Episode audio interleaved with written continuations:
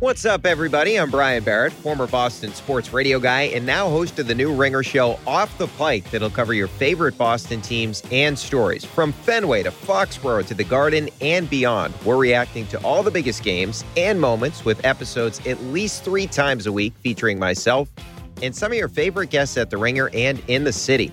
Plus, if the Celtics or the Pats make a surprise trade, if the Red Sox go on a run, or if any news breaks, we'll drop bonus instant reaction episodes too, so you're always up to date with the latest chatter. Get in on the action and follow Off the Pike with me, Brian Barrett, now on Spotify. This episode is brought to you by State Farm. From your morning podcast to your fantasy team, we know you personalize your entire day. That's why State Farm helps you personalize your insurance with State Farm Personal Price Plan.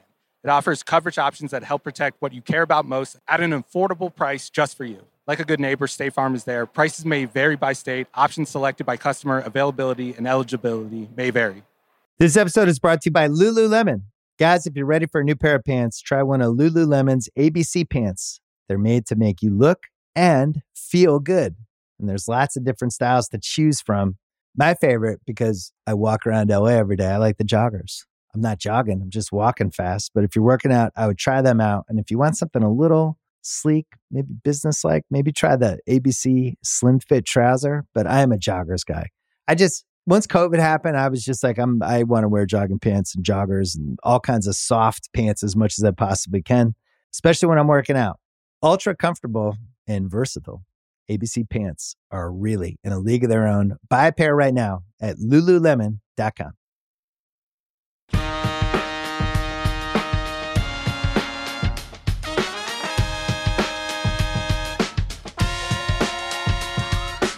Welcome to Extra Point Taken. I'm Sheil Kapadia, as always, joined by Ben Solak after Monday Night Football, where the 49ers handed it to the Rams 24 to 9 in an NFC West showdown. Hopefully, you know the format by now. We each fire off three takes apiece. And then today, Ben is hitting us with the extra point. We don't know what each other's takes are, and we just react on the fly. Ben, you're looking good. How we doing? I'm doing well. I uh, I always enjoy a Niners Rams game because it's always McVay, Shanahan, and it always feels like there's like 19 critical takeaways from that. Even though probably there aren't, it does feel like that rivalry's been like defining of the last few years. Well, you're leading us off. So what is your what is your big takeaway from the 49ers win tonight? My big takeaway is that while it will be a year too late, DeMeco Ryans got to be a head coach in 2023.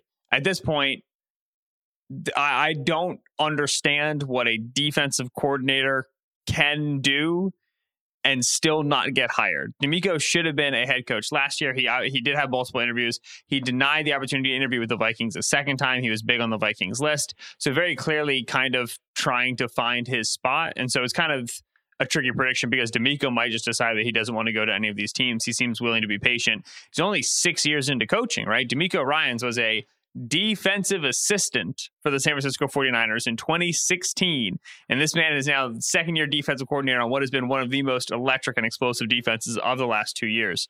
Uh, we saw again in this game against uh, uh, Sean McVay that these, these Sh- the Shanahan defensive coordinators tend to be really dialed in on stopping this offense. They tend to be really, really good at stopping this coaching tree. They kind of know how they want to get to their spots, know what the, the plays are going to be, what the calls are going to be third and long, and what, what the tricks and the counters are, and they're they're pretty keyed in.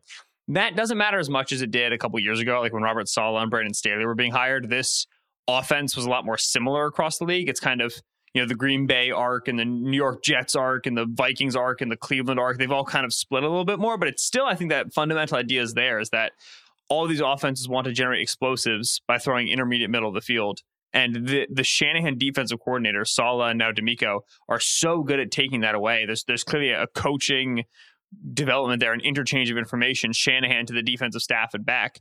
That hiring DeMeco just makes sense because you you attack this this modern style of offense. You get a defense coordinator who's really dialed in on the way that offense is done.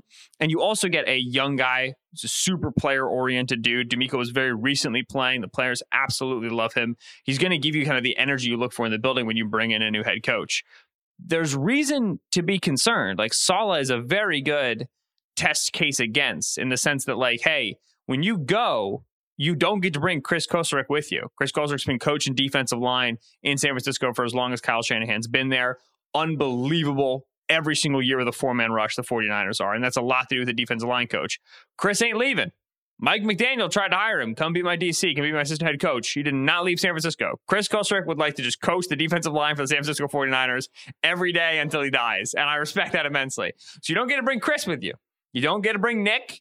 You don't get to bring Fred Warner, who's so imperative to the way this, this defense works. You're going to play drop seven zone coverage. You better have a Mike linebacker who can run with Cooper Kupp. And the Niners have maybe the only Mike linebacker in the league who can run with Cooper Kupp. So you don't get to bring some of the cornerstones. And and that's the scary thing about defensive coaches is they tend to take a couple of years to get their guys in the building, get everything coached right, and kind of get the plane off the ground. Offensive coaches can be a little bit more spark, a little more flash in the plan, which is obviously exciting.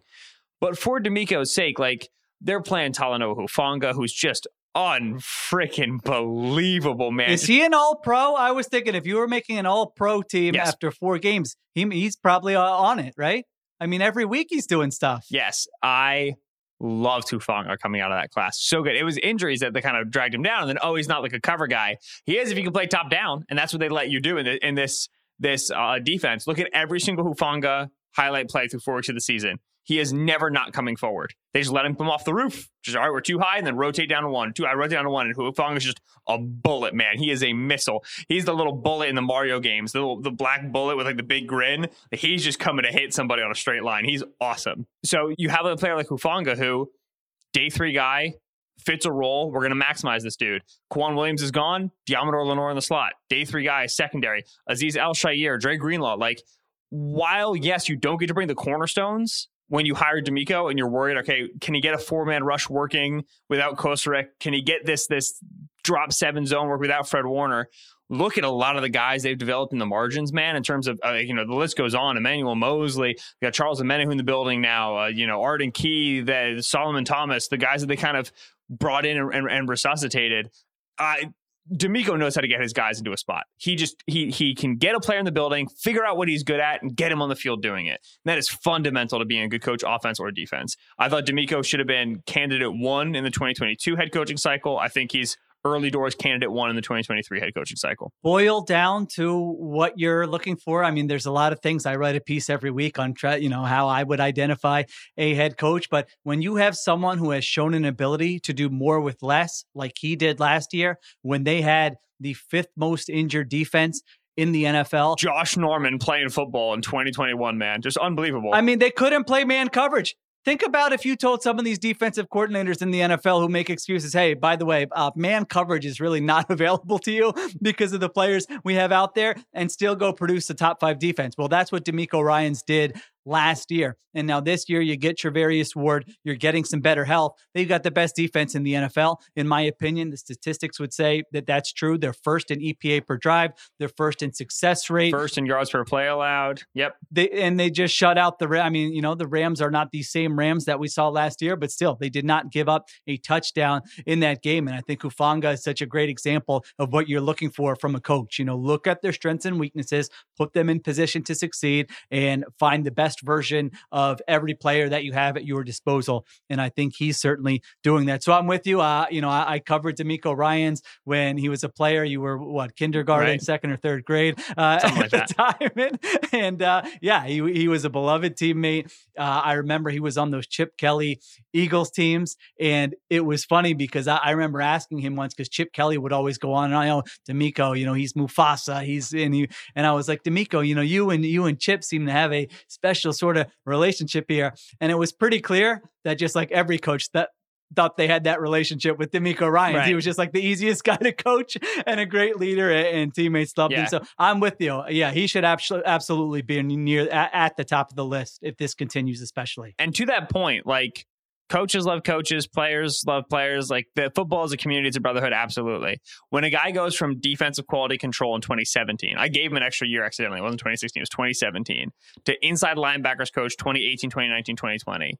To defensive coordinator 2021, 2022 in the same building. And remember, I just said Chris Kocurek's like a wizard on the defensive line. Did not get the promotion, which I don't even know if he wanted it. Again, Chris Kocurek just wants to coach defensive line, but you get DeMeco over it. When a guy goes that fast through coaching, and from what I can tell, doesn't make any enemies, that's a special dude.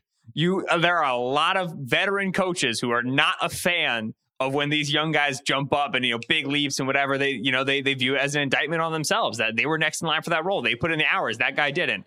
I don't like nobody talks about DeMeco like that. Everybody's just like, yep, he should have been defensive coordinator after being a coach for four seasons. Unbelievable. And that, that speaks to the fact that I think you have a one of one personality here. So uh, this like 24 to 9 looks bigger than it was, right? Like Deebo Samuel catch a run touchdown, what could have been a pick six, the actual pick six from Hufanga. Like it looks like the Niners really controlled this game. In general, it's just like super slop fest nine points for the Los Angeles Rams, seven sacks, turnover. That was the one thing in this game that wasn't an accident was the Niners defense. And they switched some stuff up. I mean, those blitzes in the first half, it's like you don't, you know, the, the book was you don't blitz Matthew Stafford. Well, their line's a little banged up. The 49ers typically don't blitz a lot. Well, guess what? They surprised them with a couple and got after them in the first half. All right, I'm with you there on your first take. I'm up here with my first take. John Harbaugh on Sunday again made the decision that gave his team the best chance to win. I know you guys talked about this a little bit in the reaction pod. I know people are saying, What are you talking about, Sheil? Did you see what happened in that game? And I see it. For those who don't know, quick recap 415 left in the fourth quarter. Game tied at 20. Ravens have a fourth and goal from the Bills' two yard line. Harbaugh goes for it. Lamar Jackson throws an interception. The Bills drive the length of the field, kick the game winning field goal. Harbaugh gets crushed for relying on analytics too much. We've seen this story play out over the past couple years, and I, it's probably too on brand for me to be picking picking this as one of my things. I feel like I've written about it uh, at length over the years, but I think there's two things that we miss when we have these kinds of discussions. And number one is that coaches too often make decisions that delay losing rather than optimizing chances for winning. You know, if this were a situation where John Harbaugh would have just kicked the field goal and then the Bills drive and score a TD, nobody's crushing John Harbaugh. Everyone's saying, all right, he did yep. the traditional thing, even though the data would probably suggest that he didn't do the thing that optimizes winning, but he does it in an untraditional way, uh, in a very well thought out way. And so I think that's one thing that we have to keep in mind. And then the other thing is we have to judge these decisions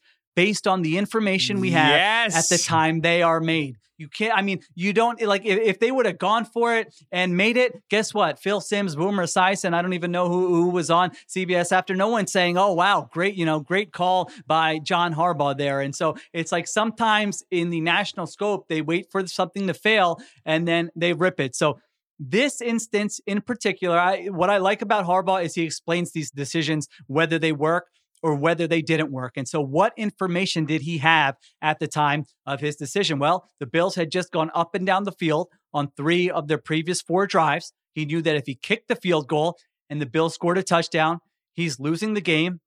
And he knows the win probability when an opponent is down three or an opponent is down seven. And you're saying, Sheil, what, what, are you talking about? He's making that decision on the fly. The Ravens have an analytical model. They work through all this stuff beforehand. They have meetings during the week where they're planning for situations just like this. And some of the numbers would probably surprise uh, our listeners. You know, M- Mike McRoberts, who works for Championship Analytics, I asked him to, you know, pass over some of the data that he has. And it's not like complicated algorithms. It's just looking at this exact situation that Harbaugh was in, and then the team takes over. The, when a team takes over like the Bills and they're down by three with about four minutes left, they've won the game 41% of the time. When they're in that same situation and they're down seven, they've won the game just 16% of the time. So this is like a big difference. So it's a risk reward calculation. These decisions are not easy. There's no simple answer. And what Harbaugh said after the game just sticks just really sticks with me. I was making the decision that I thought gave our team the best chance to win. He was he was doing that using data, using analytical models, using what he thought about his players, all those things. And you have to make a decision that, you know, it might be a 50-50 decision and the coach has to make the call. So I just feel like Ravens fans right now are probably like, shoot, we've lost these two games this year. We've blown it in the fourth quarter. Don't get me wrong. There are, there are concerns there. But in terms of his decisions, I think Harbaugh over the long run has proven that he is going to give you an edge. I think he's the best in the NFL with his in game decision making because it's so well thought out. And I think he's going to continue to give them an edge in the future. What it always boils down to for me is this I got poison ivy two weeks ago. We all know this. We all broke this down. We all made jokes about it. It was great. I like where this is going. Yeah. What was my mistake? Was it while I was pulling out the poison ivy? I didn't have like you know I didn't check to make sure my sleeve was tucked into my glove, and then I the poison ivy leaf ripped across the sleeve and it traced a line on my arm, and that was where the oil got, and I didn't immediately wash, or was it? Assuming for a second that I was enough of a capable person to remove poison ivy in the mm. first place, and even showing up to the building, it feels like the second one. Or excuse me, it, it feels like the, the the first one. It feels like that later moment when I'm there pulling out the poison ivy and I make the error in execution. In reality, the first error, the far more egregious error, was not just hiring a man to bring a goat and the goat to eat the poison ivy, and then we never had to deal with this problem. Which is a thing you can do that I learned. You just bring goats. Wait, is that a thing? Yes, you hire goat people What? and they bring their goats and they and like whenever you want to like do like massive amounts of landscaping because goats just eat everything. So like oh you don't want to deal with like rototilling an old garden bed and like pulling up all the old weeds? Goat. You just hire a man he brings a goat for three hours the goat eats everything and then you're done. It's amazing. And then goat poop is fertilizer. It's genius. Let me be clear here. You could be totally making this up, and I would have no Hey, idea. Google I, it. I believe you. No, I believe you because it would almost be too far fetched to make up. But uh, that I think you're right. Yeah, Right. that that self awareness. Uh, wait, how does that relate to the Ravens again? yes you gotta let me finish you got tied up on the goats The goats threw me off. Yeah. Right. What a tremendous luxury. What a wonderful thing to have the thing the, the reason you're losing games be that your head coach in a one score game in the fourth quarter against good opponents is making aggressive decisions. You know why the Panthers are losing games?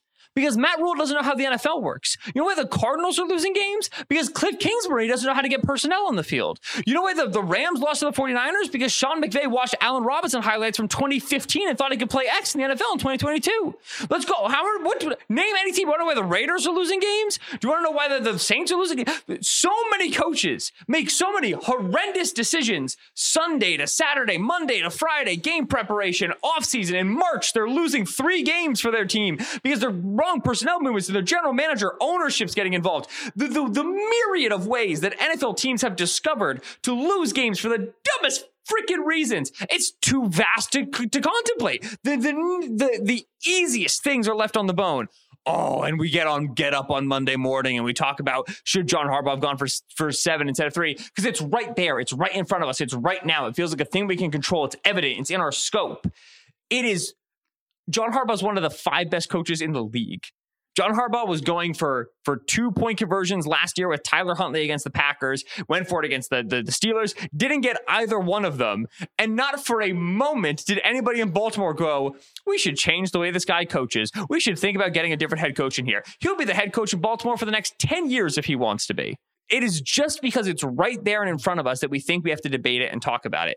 What we should be talking about is Uh, these other head coaches who will never hold a candle to what John Harbaugh does January to December, 52 weeks of the year, in terms of coaching the Ravens to be a consistent, contending, winning team in the NFL, period. Yeah, that was well said. And it's it's a it's again, I have to emphasize it's a thought out process. It's not always going to work out, but over the long run, I think it's going to give them an edge. And I, I enjoyed all those different coaches just kind of catching a stray from you during the John Harbaugh discussion. This episode of the Ringer NFL Show is brought to you by State Farm. All right, football fans, the good neighbors over at State Farm wanted me to let you know that you really don't have to get that personal to get the personal price plan. Seriously, there's no need to tell anyone that you still sleep in an old school pair of your team's pajamas or that you have a breakfast ritual on game days that you insist results in a win. You know those people, they're way too attached to their high school sports glory days. They've got those weird superstitions with players on their fantasy teams. That's right, the State Farm Personal Price Plan simply helps you create an affordable price just for you. Like a good neighbor, State Farm is there. Call or go to statefarm.com today to create your State Farm Personal Price Plan. Prices vary by state, options selected by customer, availability and eligibility may vary. All right. What do you got for your second take? All right. Speaking of, of uh, the team didn't really lose a game, but they very well should have. Uh, we are officially in I am worried about the Green Bay Packers land, which is Oh. odd to say after a win. However, when you re realize that the win was a three point overtime win against the Bailey Zappe led New England Patriots, it kind of clarifies it. That was a disappointing performance from Green Bay. Uh, there are reasons to believe that Green Bay is going to pull this thing out of a tailspin. Uh, Dan Orlovsky on ESPN, wonderful talk through of how the Packers are generating explosive plays. There is vision there. There is thought there. I absolutely agree with that. However, to this point in the season, Green Bay is 14th right now in EPA per play. They're 18th in EPA per drop back. And almost uh, even more importantly, they're, they're 12th in EPA per rush.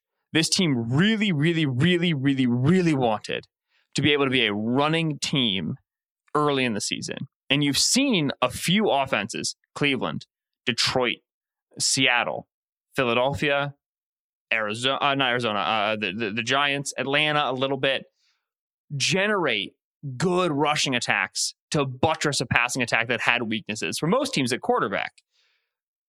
Green Bay put a lot of resources into saying we have a very good line and they're putting two backs on the field. They wanted to be a team that ran the ball really well on early downs. That's not working for them. The second thing that's concerning is that, yes, while the Packers still generate high explosive play rate, it's in part because the offense is play action design and they're trying to get down the field. It's also in part, and this is a little bit of like, you know, reading between the lines, but that's what we're doing here. It's also because it looks like Aaron Rodgers just doesn't really give a hoot, right? A lot of these downfield throws are like very highly contested Allen Lazard and Randall Cobb targets, which has never been how this Matt LaFleur era Rodgers offenses worked. That's not dissimilar to what we saw some, with some of the Rodgers McCarthy offense, where it was like slant flat, slant flat, three yard run, right? It was so, so, so, so small. And then eventually Rodgers would just lose patience with it and just chuck up a nine ball. And because he's Aaron Rodgers, it kind of ends up working a little bit because it's so accurate. He's such a good outside the numbers thrower. But you don't have Davante Adams anymore. So it's like Allen Lazard and it's Randall Cobb, and, and it feels very limited. They've not gotten their RPO game working at all. Their wide receiver screen, such an integral part of the offense last year, are really, really failing. This is a fragmented offense. We talk a lot about the siloing of the Bengals offense, how they're kind of one thing and then another thing. There's no connection. That's the Packers right now. There's no fluidity. There's no connection in this offense. So it's an average offense. Defensively, they are living by the the hair on their chinny chin chin right now, man. This Packers defense is the definition of we're going to bend but not break. They give up over six yards per play on first down, the seventh worst number in the league. They give up 5.88 yards per play on second down, the 11th worst number in the league. On third down, they're giving up three yards per play. It's the second best. Uh, pass attempts on first downs or pass attempts on third downs are converting at only 12% against this Packers team. It's the best number in the league. This team just waits until they eventually stumble into a third down and then they actually start pitching. This is a light box, off cover, zone quarters defense where you can get whatever you want against them on early downs. And once you make the mistake, then this defense can implement. And that is unacceptable for the level of talent and investment that has been put in this defense. There is money on Kenny Clark and on De'Vondre Campbell and on Jaire Alexander. There are first round picks on Quay Walker and Darnell Savage and Rashan Gary. This is a highly paid for defense that hopes and waits that you screw up until they can stop you on third down. And for a team like the Patriots to go, all right, we'll run it for four yards with Rhamondre Stevenson on every down and take you to overtime should be deathly terrifying. Because when you start to look in the NFC at some of these rushing attacks, Philadelphia, uh, San Francisco, we just saw last night. Yeah. It, does not feel like Green Bay is, is in any way, shape, or form solved the issues that prevented them from long term playoff runs in previous seasons. And now they have more issues on offense. I'm like, okay, it was nice they like beat the Bears. That was cute. The Bucs game was close, and we saw the Chiefs run like run all over, pass all over, dominate that defense. And now they're in one score overtime game against the Patriots. The the the Packers feel very very shaky to me right now. Yeah, I think I, I, think I would agree with you for the most part. I, I was fading the Packers in the uh, in the preseason, and I didn't know how far I was willing to go with that. I still had them as a playoff team, but right. I can't remember if I brought up the armpit test here with you or on the Philly Special Pod. But let me explain it to the new listeners. That is, that is just the test of the opposing quarterback do they need to make sure they put on some of that antiperspirant before the game? Or are they just going to be like, cool, I'm chilling during this game. Yeah, I don't really need to shower. Uh, I can go home right afterwards. And, and that is my way of saying, like, what is your way of attacking the opposing quarterback? I don't feel like this Packers defense passes the armpit test. I feel like opposing offenses are pretty comfortable going up. They're, they're not like an aggressive, get in your face. Like you said, they're a little more passive, a little more bend but don't break. They've got talented right. players. So don't get me wrong. I mean, if Kenny Clark and is, I, brought, I brought up first round picks. I forgot one of my key points. You can run on this defense. They have a first round pick and defensive tackle Devonte Wyatt, who does not play football right now. They can't get him on the field. So they have a massive issue right now in the interior stopping the run. Yeah, I just don't, didn't see a big upgrade from last year to this year, other than Jaire Alexander, which is obviously uh, going to be a big one. So, yeah, I, I see them as uh, going into the season. I thought mediocre defense and probably uh, top 10 offense. And you're right, the offense hasn't looked the same. The offense has not been as consistent. They really have had two mediocre units so far. When you say panic, like w- what is, you know, what was your initial take? You're you're ready to panic about the Packers, or I'm like, what does that mean? Packers. You're scared yeah. for the Packers, as in what? What's like the floor where if things keep continuing to go down this path, what does it look like? Because I just sort of see them as still like a high floor team where they'll have those games against the Bears, uh, but they're not necessarily going to be a, a Super Bowl a Super Bowl team. Uh, have you peeked at lines for next week? I have not. Okay. Packers at home hosting the Giants. What do you think the line is? Uh, they're in, that's the London game, right? That's a uh, yeah. That's oh yeah, the yeah. Sunday Actually, morning. that is a London game. Yeah, not actually a home game. Thank you for the save. London game. I would say eight. Is it seven and a half? You okay. think the Packers cover seven and a half against the Giants triple option offense? I mean, I, am not big on the Giants triple option offense, but I, I, I, the the Packers are a scary team to wager on because of the points you just made. I will give you that for sure. And so you go and you start looking and you go, okay, they have the Giants, they have the Jets, they have the Commanders, right? That's their next three games. Like, all right, sick. They're going to be able to settle the ship. They're going to be able to get right. And then they have the the Bills, Lions, Cowboys, Titans, Eagles, Bears, Rams, Dolphins. It gets way, way, way tougher you got three weeks to start very clearly beating the bad teams. Bailey Zappe led Patriots are bad team. Bears, yeah. Right, good, good win. Nice, you know, get the home opener, whatever. Giants, Jets, Commanders. Giants are like not good on. They're three one, but they're not good on advanced metrics. There's three bad teams. Beat them. Look good on offense. Get your sea legs under you. If you can't, this gets so gnarly so fast. You they'll lose to the Lions, man. The Lions are going to hang with their running game. They're going to hang 30 on this on this defense. You better be able to put up 35. And I don't know if this offense has that in them in terms of the passing game. And, and like I said, like the explosive plays, yes, they are there, but they're very staggered. They're very haphazard. They're kind of just like Rodgers off script. It does not feel sustainable. Uh, like let alone Bills, Eagles, like those are just some of the titans of the league. Now all of a sudden you're in a position where you're fighting with the Vikings in week 17 for the division. And there's no reason for a team with this much talent to be in that spot. Okay. I like it. Packers are on Ben's radar. All right. My next take. It looks to me like the Chiefs have figured out life without Tyreek Hill just four weeks into the season. Now, let me give a, give a little caveat. I'm not saying there's not going to be a game or two the rest of the way, maybe in the playoffs where you say, man, they really could use Tyreek Hill here. But what they did against the Bucs, who maybe had the best defense in the NFL, through three weeks to go up and down the field. I mean, Patrick Mahomes was treating that game like it was the Super Bowl. His intensity, his enthusiasm on the sideline. They had everything working. They had Mahomes in structure. They had Mahomes out of structure. They had the run game. How about the run game? 189 rushing yards. That's the most against a Bucs defense since Todd Bowles got to Tampa. And, and, so they had that. They had the Andy Reid red zone calls. I know you uh, you just like the the run game in the red zone, but I like Andy Reid being a little creative in the red zone with uh, mm-hmm. with, with, Patrick Mahomes pointing over to the left side. Andy's then, been doing it for long enough that Andy gets to do what yeah. he wants. Andy's outside of my my criticism for red zone chicanery. All right, so so that was beautiful.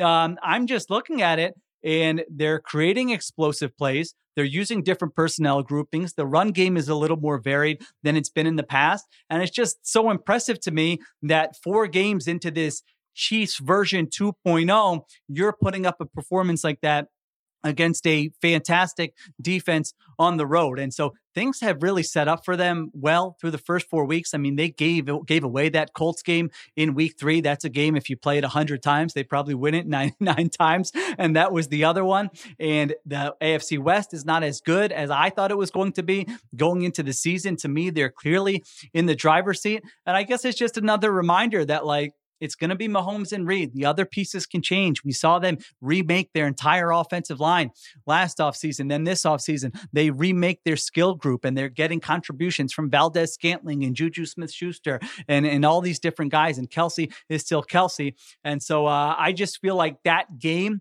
Sunday night, you know, we sort of just kind of take the Chiefs for granted sometimes. And that was one of the best performances you will see against specifically a Bowles coach defense. And, and I think they deserve a lot of credit for that. Yeah. Steven and Nora on the recap show, I thought had a wonderfully, wonderful, wonderfully like, like uh, discussed and exactly correct take on this, which was the Chiefs very clearly came into the season and said, okay, we can't be in a spot like we were last year, where defenses start forcing us to be something that we haven't been yet. They start forcing us to be short passing game, quick stuff, ball out right now. What you've seen from, we talked about this in the week two one where I did the Bills and the Chiefs, the Velociraptors have machine guns thing. You know, they, they, they, this is a quick passing game now. They have the ability to distribute, they have the ability to get to second and five kind of whenever they want. And even independent of trading away Tyreek Hill, which obviously is a move in that direction, they very clearly entered the season and said, listen, if we drop a week three game against the Colts. We drop a week three game against the Colts. We got to make sure we know how to do this. We have to do it in live Sunday reps, and we have to see what the changes are in a second half from an opposing defense, and we have to adjust to it. And that way, when we get to the the, the playoff time and we start to, we we go face the Bills. Bills never blitz. Rush four, drop seven. Played blanket zone coverage. We've seen it. When we get the Bengals the AFC divisional round and they're running their drop eight stuff again, they're more drop eight in the second half against Mahomes than any single team in any individual game the last however many years, whatever. We've seen it. We, we know our buckets. We know how to get to our spots. So there's a there's an in, intention to that that's really cool to see grow week over week over week. Because like they were so bad running against the Colts. And then they just came back and said, "All right, let's tweak this. Let's get that. Yeah. block this up this way. Boom, and then we're good." And it's just you just kind of feel them kind of checking some boxes on a checklist of like, "Okay, we can do this against these fronts. Let's make sure we do it again. We know what we have. We know whatever." And then all of a sudden, if in week 19, week 20, we need to pull this rabbit out of the hat, we've been here before. That's planning for January. And when you're a team that's this good, I, I respect that approach. Yeah, it doesn't mean that they're going to run for 189 yards every week. Uh, it doesn't mean that they're even going to try to run the ball every week. But I think you nailed it there. They want um, the, the, the different clubs in the bag, the different tools in the. What's your what's your preferred way to say this? Tools in the. I like I like tools in the tool chest. I like tools, tools in the, tool, the chest. chest. I'm not a big tools guy, as you might have guessed. Yeah. I also also big on arrows in the quiver. I like have a lot of arrows in the okay. quiver, different arrows in the quiver. Arrows. I could get into that. Yeah, I, could, I think yeah. I would be more apt to do an arrows in the quiver.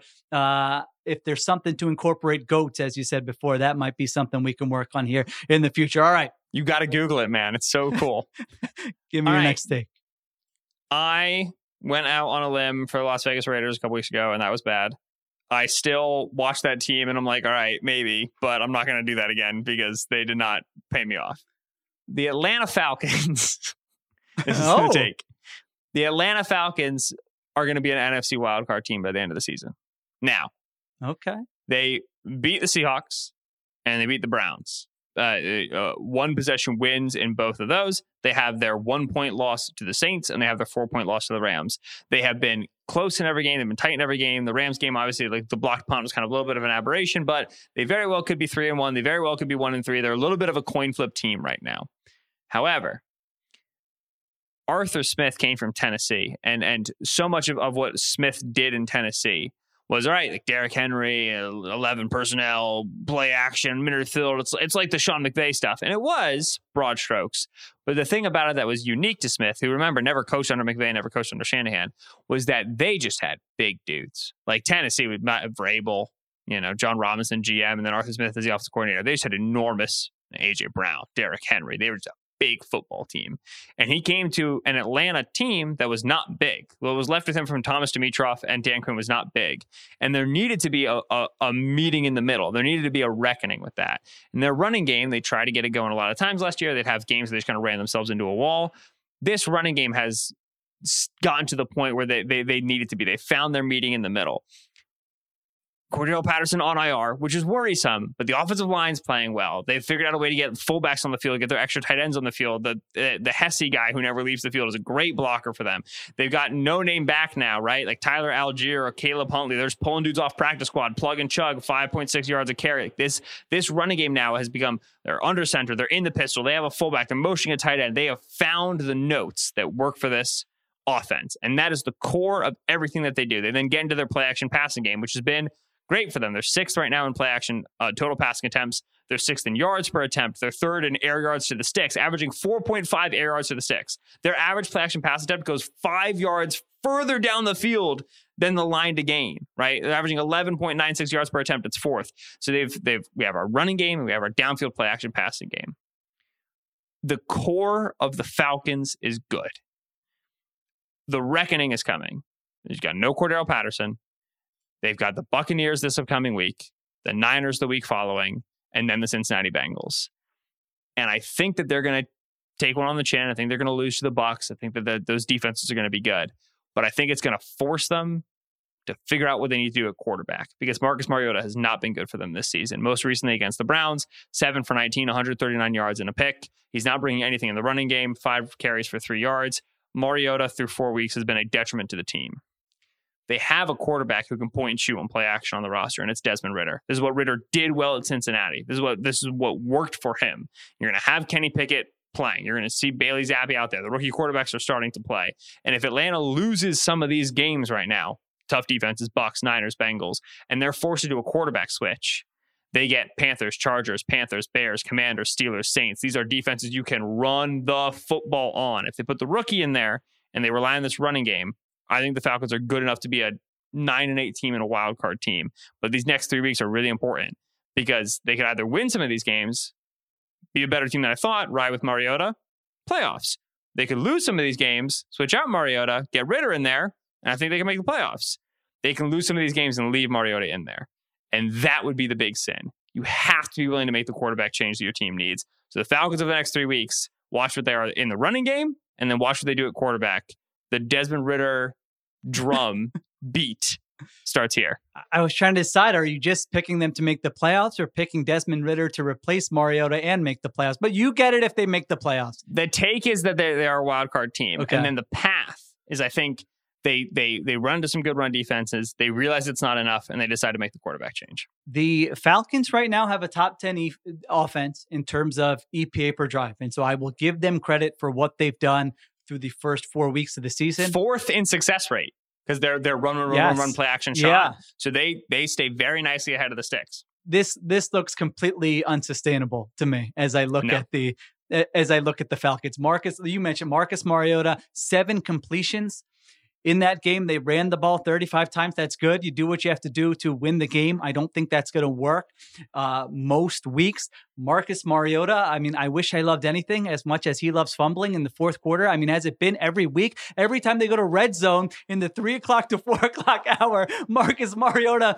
is fumbling. And so, and, and just the, still his style of play, the hits he takes when he's involved in the run game or just trying to evade pressure. Like, I have big questions about whether he can stay healthy for the whole season. Now, maybe if if Ridder comes in and is is he going to be an above average starting quarterback right away? I mean, if if like Arthur Smith don't, don't need above average, I need average, competent, I need average. I don't even know. I think that to me even feels like a stretch for a guy. Does to come he in. know where number eight is? Can he find the big guy wearing eight?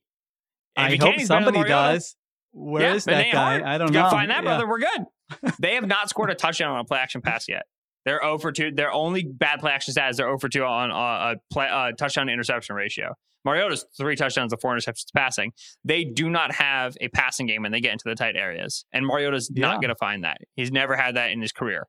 You, you just, yeah, I promise you, man, just get the rookie in and get through the lumps. He'll be able to get this offense to a point where it's oh, it's it's it's floating. It's okay. It's good enough to ride through that back half of the schedule. Didn't even bring up the defense, which is honestly playing pretty good ball. Like, you know, they're they are limited, but AJ Terrell, Mykal Walker, Richie Grant, get Grady Jarrett. They have enough dudes to win some of these games against bad teams. The Falcons could run. They just got to make the quarterback change. I, I still see one of the least talented defenses uh, in the NFL. Uh, so corner is fine, and it's I mean the pass rush. We'll see. Watch you some Mykal Walker, baby. Young man can play. I listen. I like the take. It's a good take. I need to start making my third take be a little uh, prediction for the future. I like that you did that. So they would have to beat out one of the following teams, either the Cowboys the Vikings or 49ers or Rams. Actually, they'd have to beat out two of those teams, right? Yeah. Well, yes. But that's the thing is like the teams that you just named, I don't find particularly scary. Okay. Right. Like I right. the NFC to me is is very, very fragile. Also, like, yes, I agree for the wild card. They're two and two. Tampa's two and two. So I'm predicting wild card, but also oh, let's stop. get the driver's seat in the down. division, baby. Settle Tampa's down. Tampa's offense sucks. It's oh so bad. Get Grady Jarrett, baby. Big Grady Jarrett game. Oh, hold up. Smell test. Go ahead. Sniff those pits. Now, your bits. Feet, toes, come on. Ugh. Could be fresher, right? It's all good. Old Spice Total Body Deodorant Spray is gentle enough to use all over your body, giving you 24 7 lasting freshness with daily use, from pits to toes and down below. So every smell test gets a Shop for Old Spice Total Body Deodorant. My third take this one isn't really going out on a limb, but I, I'm trying to say the extreme to which it might go. I think things are about to snowball and get really ugly for the Indianapolis Colts. And I, have said oh. I found the Colts, you know, boring. But if you just look at this team and the first four weeks of the season, how poorly they are playing. And it's not just this last week, the loss to the Titans. I know they came back and it was a one score game. Their minus 28 point differential is the worst in the AFC. Worse than the Jets, worse than, I mean, whoever you think the worst teams are in the AFC. Sorry, Jets. I know you won a game. I didn't mean to hit you there. But, you know, I just look at them. Matt Ryan has fumbled nine times, three more than any other player. This is from the athletic Zak Keefer. How about this stat? They've been down by at least 17 points in every game this season. I mean, how is this thing going to get fixed? They're showing all the signs of a just a, a train wreck of a team. They traded for a 37 year old pocket passer. They gave him a below average offensive line and a below average group of pass catchers. There was a snap I remember in last week's game where like Matt Pryor uh, and Quenton Nelson don't handle the stunt well, and Matt on a sack, a late third down sack with the game on the line, and Matt Ryan's like yelling at Matt Pryor, like, dude, this is out of Matt Pryor's control. Matt Pryor should not be in this spot where he's you're starting left left tackle for a team that has notions of making the playoffs. And so all these things I see, I saw Nyheim Hines had some quotes about, yeah, you know, the Titans have had some stability at quarterback. We have a new guy every year, so it's hard to kind of figure out, uh, you know, what to do. We have this kind of growth period in September. I'm seeing all those things. Shaquille Leonard was back. He got a concussion. This is a huge game for the Colts Thursday night against the Denver Broncos. It's a big game for both those teams, but I just don't see a path for the Colts. Like in past seasons, they've gotten off to some slow starts and maybe they'll turn it around and this will look like a really stupid take two months from now. But from where I sit, they look like one of the worst teams in the entire NFL. Their offense is 32nd, I believe, in EPA per drive. Their defense played well in the second half last week, but let's be honest, on a week to week basis, that defense is not scaring anyone. It's going to be the most vanilla, the most pre- predictable defense in the NFL when they don't have Shaquille Leonard who do they have uh, aside from a couple defensive linemen? And so, uh, whether it's talent, coaching, Matt Ryan being older than we, I mean, all these things adding up, I just have a feeling if they lose this game Thursday night against the Broncos, and I don't know where it ends. I mean, we've seen Jim Irsay; he'll be outside his private jet. Who's he going to be ripping? I don't know. Are changes coming in the offseason? I know I'm getting ahead of myself, but just watching that team through four weeks, I feel like the consensus might be that, oh, they've gotten some bad breaks. Hey, they beat the Chiefs. You know, they've still got time. I see a team that, quite frankly, might just stink. Can I shoehorn in one of my larger and simply nerdiest takes into this Colts discussion? Yeah. So, sports momentum, real or not real? Um, I, I, I don't have a strong take on that one. Honestly, I'm not right. like all the way with the nerds or all the way with the yes real. So, ex physics major Ben hopping in. Momentum isn't real, but inertia is. team inertia in a game in a season is very real. Physics major. I had no idea. Right. Momentum is what is the motion? How fast is the motion? How dynamic is the motion? Where is it headed? Inertia is an object's tendency to resist changes in motion. If something is not moving, it wants to stay not moving. If something is moving, it wants to stay moving. The Colts are inert. It's the, it's the best word for them. Is they they they got some good draft picks that Andrew Luck, you know, retired. It was a weird situation, and they said, "Okay, we have to be patient. We have to time this out right. We have to get franchise quarterback correct. We have to make sure the team's ready for a franchise quarterback." And then they did that for four years, and now and now there's just no juice. There's no push, right? Like no juice. That's what I wrote down. No juice to this team at all. Right.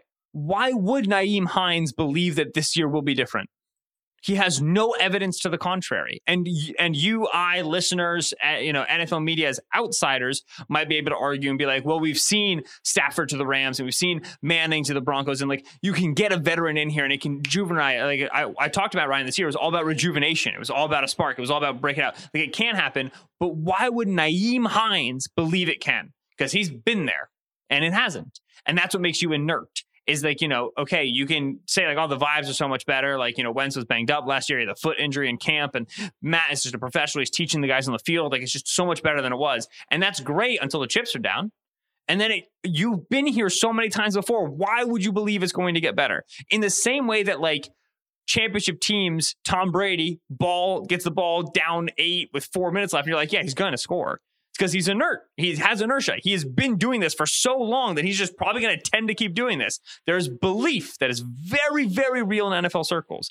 And for Indianapolis, and I, I always feel bad because I've, t- I've talked about Ballard. I've talked about this team so much. I've been critical of Ballard for a long time, but it's just they've they're mired. They are stuck in this muck that like even if things were to get better, how fragile it would feel, how uncertain, how how yeah. how unclear it would be to the players who have been in Indianapolis for so long that this is what it really is supposed to be because they've never seen it before. They've never had it. They've never participated in it. And so it like you take another team and you give them the exact same starts as the Colts, miscommunications, tons of fumbles, whatever. And you're like, all right, maybe they can get out of it, whatever, whatever. But for India, it just feels so fraught. It feels so destined because this is what they do. They bring in a veteran quarterback. They're exciting in August. And then by October, they're not interesting anymore. Yeah. All right.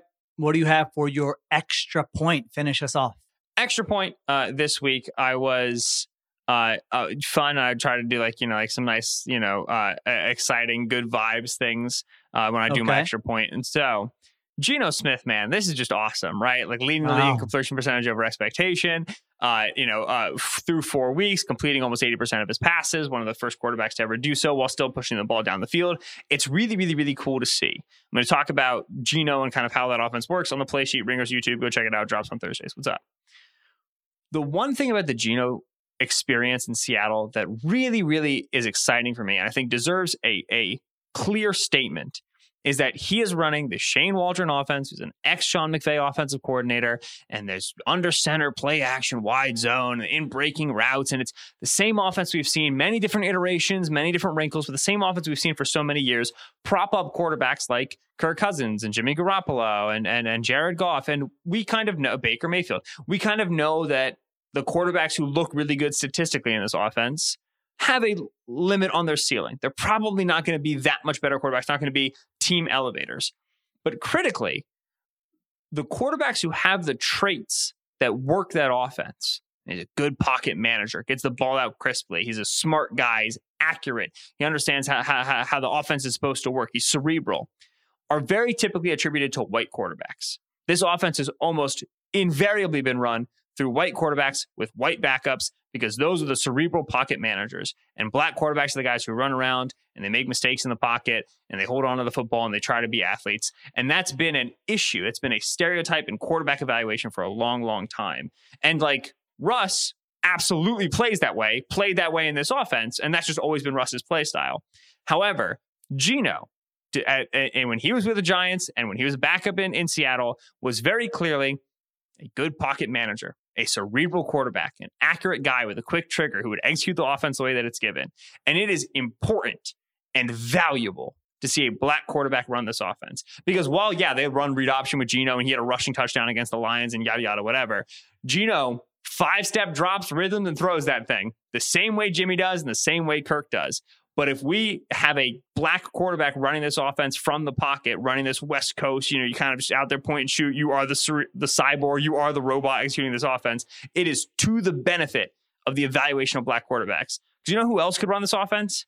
Teddy and Tyrod. Oh, and yeah. a lot of the black quarterbacks who have floated around in the league as backups for a while, they could get the same boost that this offense has given a lot of white quarterbacks over the course of the last five years. And so there are so many reasons to love what Geno's doing in Seattle. It's exciting. I can't wait to talk about it on Thursday. Like it's just cool that this is a thing that can happen. Like nobody, like we all kind of thought maybe it'd be good, but this is really cool. But one of the best and most heartwarming parts of it is that it is another drop in an ocean of incremental change on a stereotype around black quarterbacks that simply must be done. Shout out to Geno, shout out to Shane Waldron, shout out to that Seahawks offense. Well said. 555 yards, 27 first Healthy, downs. He was operating. I mean, not only operating from the pocket, but some of those throws taking a huge hit in the pocket and still delivering uh, on time. As a play, I put up on my timeline that was gumption, baby. I mean that that Yeah. was that, he had some unbelievable hangs in the pocket against the Lions. Really cool. I thought, it, yeah, I'll be honest. I thought it was going to be a one week feel good thing in uh, week one. And the Seahawks have a top five offense here through the first month of the season in the post Russell Wilson era. Very well said. Good uh, extra, man. You're raising the bar on the extra point taken. I'm really have to going to have to give it some thought. Yeah. I feel like because it's the extra point, you have to like You're you have you're doing give it like a, different- sports reporters or like a 60 admin. Yeah, you're bringing some real journal. I like it. It's good. You got to you got to give it a different angle. It can't be like, oh, the Panthers should probably trade Brian Burns, which they freaking should get my man out of Carolina. All right. That'll be mine next week. All right. Uh, I'm hosting the Thursday show. Let me give the plug once again the scramble. If you want to get a mailbag question in, email the scramble mailbag at gmail.com. That's the scramble mailbag at gmail.com. Would love to hear from you. Tuesday on this feed, you'll get the power rankers Jason Goff and Austin Gayle. And on Wednesday, Nora Princiati on the island. Ben, did you have a plug? You were raising your hand. I, I was gonna say I I just remembered last week I I asked for people to email me last week at the end of the show. Yeah. Um, because you asked for people to email the scramble. And Mm-hmm. I received a series of wonderful emails. Thank you to everybody who emailed me. It was extremely kind. Wow. I, appreciate a lot of them. If I haven't responded to yours yet, it's because yours was, was quite long or required me to look something up. And I was like responding to them while I was eating breakfast the other day.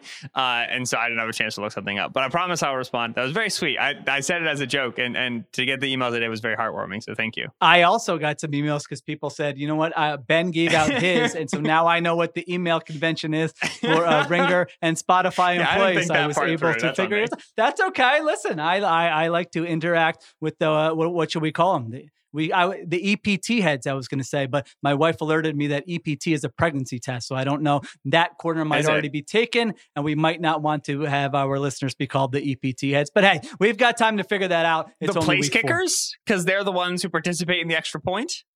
The holders, the long snappers. I'm still thinking about the goats. I got to find myself a goat man. All right, let's wrap it up. All right. Thank you to Chris Sutton for producing. Ad- additional production supervision by Conor Nevins and Arjuna Ramgopal. We will talk to you next week on the Ringer NFL feed.